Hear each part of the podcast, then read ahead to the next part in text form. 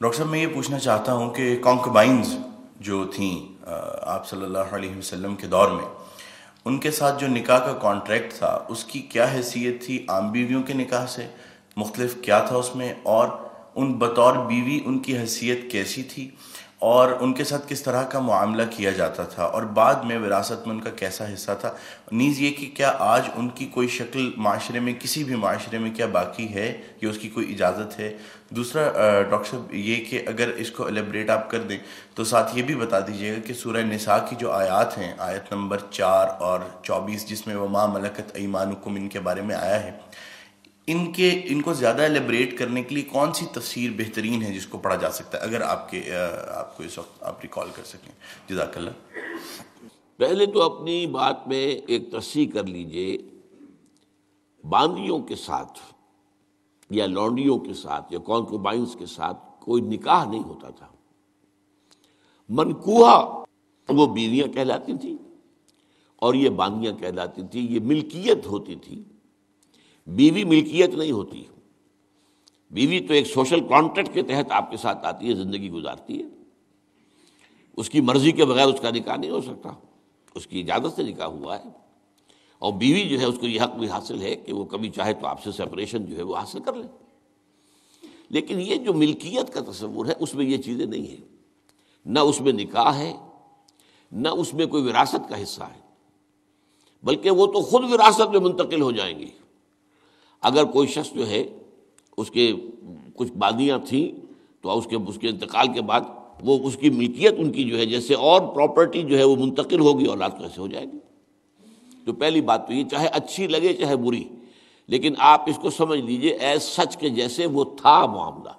ہمیں اس کے اندر جو ہے وہ کچھ اس کو پہلے ٹیبل بنانے کے لیے اور اس کو جو ہے اس کے اندر کوئی ترمیم نہیں کرنی چاہیے۔ اسٹیٹس جو ہے باندھی کا کانکوائنس کا، وہ یہ ہے جو میں نے آپ کے سامنے رکھا۔ اچھا اصل مسئلہ یہ آتا ہے کہ آیا آج بھی ایسا کوئی معاملہ ہے؟ آج ایسا کوئی معاملہ موجود نہیں ہے۔ اور یہ لونڈیاں ہوتی تھیں حضور کے زمانے میں صرف وہ، جو میدان جنگ میں مال غنیمت کے طور پر آتی تھی۔ آپ ایک جنگ ہوئی ہے، فرض کیجیے جنگ بدر ہوئی ہے۔ جنگ بدر میں اب جبکہ کفار کو شکست ہو گئی ہے، تو آپ کو معلوم ہے ان کے جو اونٹ تھے، وہ نو سو اونٹ لے کر آئے ہوئے تھے، وہ سارے تو ابھی کھائے نہیں گئے تھے۔ اب وہ گویا کہ وہاں پر مال غنیمت ہے۔ ان کے گھوڑے، اگر وہ بچے ہوئے تو مال غنیمت ہے۔ وہ جو آدمی بھاگتا وہ اپنا اسلحہ بھی پھینکتا جاتا ہے تاکہ بھاگے اور جان بچائے۔ یہ سب کیا ہے؟ مال غنیمت ہے۔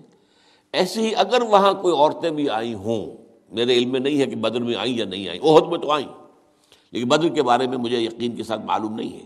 لیکن اگر عورتیں بھی آئی ہوں تو وہ باندیاں ہوں گی۔ وہ تقسیم ہو جائیں گی۔ یہ جو اصل غلام کا اور باندی کا تصور ہے اسلام میں، یہ پی او ڈبلیو کا حل ہے۔ Prisoners of war what to do with them یا تو اب آپ جو ہے بڑے بڑے جو ہے کنسنٹریشن کیمپس قائم کر دیجیے۔ ان میں پڑے سڑ رہے ہیں۔ وہ سب کے سب جو ہے کنسنٹریشن کیمپس کے اندر ہوتے۔ اب وہاں پر ان کا کیا معاملہ ہے؟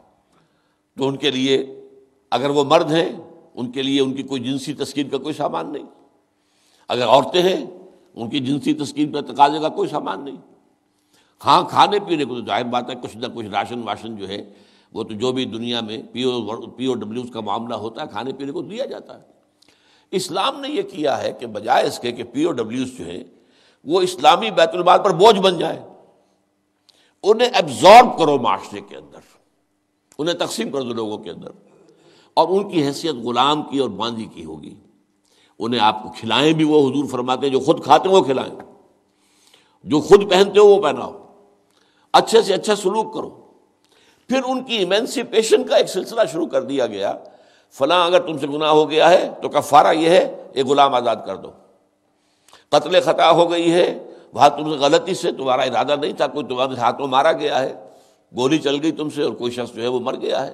اس کے لیے بھی وہ غلام جو ہے آزاد کرو۔ گناہوں کے کفارے میں غلاموں کو آزاد کرنا۔ پھر غلاموں کو آزاد کرنے کی تلقین، نصیحت پرسویشن یہ نیکی کا بہت بڑا کام ہے، غلام کو آزاد کرو۔ یہ ساری چیزیں جو ہیں اس کے ذریعے سے ایک دفعہ انہیں سوسائٹی میں جذب کرنے کے بعد وہ علیحدہ ایلیمنٹ نہیں رہے، اب سوسائٹی کا حصہ بن گئے۔ وہ ایک گھر کے اندر ہے وہاں رہتے ہیں، ان کے ساتھ جو ہے ان کے مالک ہیں۔ اور اسی طریقے سے ان کو رفتہ رفتہ ان کی ایمینسیپیشن کا بندوبست کیا اسلام نے۔ اور در اس میں آپ کو معلوم ہونا چاہیے، اس درجے ایمینسیپیشن ہوئی ہے کہ ایک وقت ایسا تھا، عالم اسلام میں ساری حکومتیں غلاموں کی تھیں۔ مڈل ایسٹ میں ممالک کی حکومت، مملوک کہتے ہیں، اس کو کہ جو کسی کی ملکیت ہے، غلام ہے۔ ممالک بڑے بادشاہ ہوئے۔ ہندوستان میں جو دہلی میں پہلی حکومت قائم ہوئی ہے وہ کون تھے؟ خاندان غلامہ، قطب الدین ایبک اور یہ بلبن، ایسے ایسے شاندار اور جو ہے اور یہ التمش یہ کون تھے؟ غلام تھے۔ ہمارے بڑے بڑے دین کے علماء آئمہ غلام، چنانچہ بڑے علماء، اساتذہ غلاموں میں سے۔ تو اسلام نے یہ راستہ اختیار کیا ہے۔ البتہ آخری سوال کا یہ ہے، جو میرے اپنے ذہن میں ہے کہ اسلام نے اس انسٹیٹیوشن کو فائنلی ایبروگیٹ کیوں نہیں کیا؟ ایبروگیشن جیسے آپ کو معلوم ہے، سود کا معاملہ چلتا رہا، آخر میں آ کے سن نو میں فائنلی طے کر دیا گیا حرام۔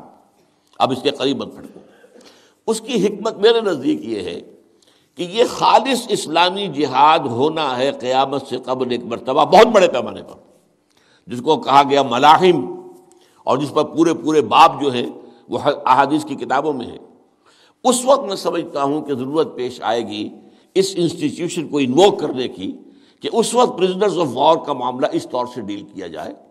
لیکن اس وقت تک کسی آزاد انسان کو پکڑ کر غلام بنا لینا بہت بڑا گناہ ہے۔ ناقابل معافی گناہ ہے۔ کسی کو حق حاصل نہیں ہے۔ یہ جو امریکنز لے گئے تھے، آپ کو معلوم ہے، یہ افریقہ کے مغربی ساحل کے ساتھ ساتھ وہاں سے یہ لوگ لے کر گئے پکڑ پکڑ کر ان کو، افریقیوں کو، اور وہاں جا کر انہیں غلام بنایا ہے اور شدید ترین جو ہے سختیوں میں انہیں رکھا ہے۔ یہ یہ معاملہ اسلام میں نہ کبھی ہوا ہے، نہ اس کی کوئی اجازت ہے۔ کسی غلام، کسی آزاد انسان کو پکڑ کر زبردستی غلام بنا لینا اس کی نہ کبھی اجازت رہی ہے، نہ کبھی ہوگی۔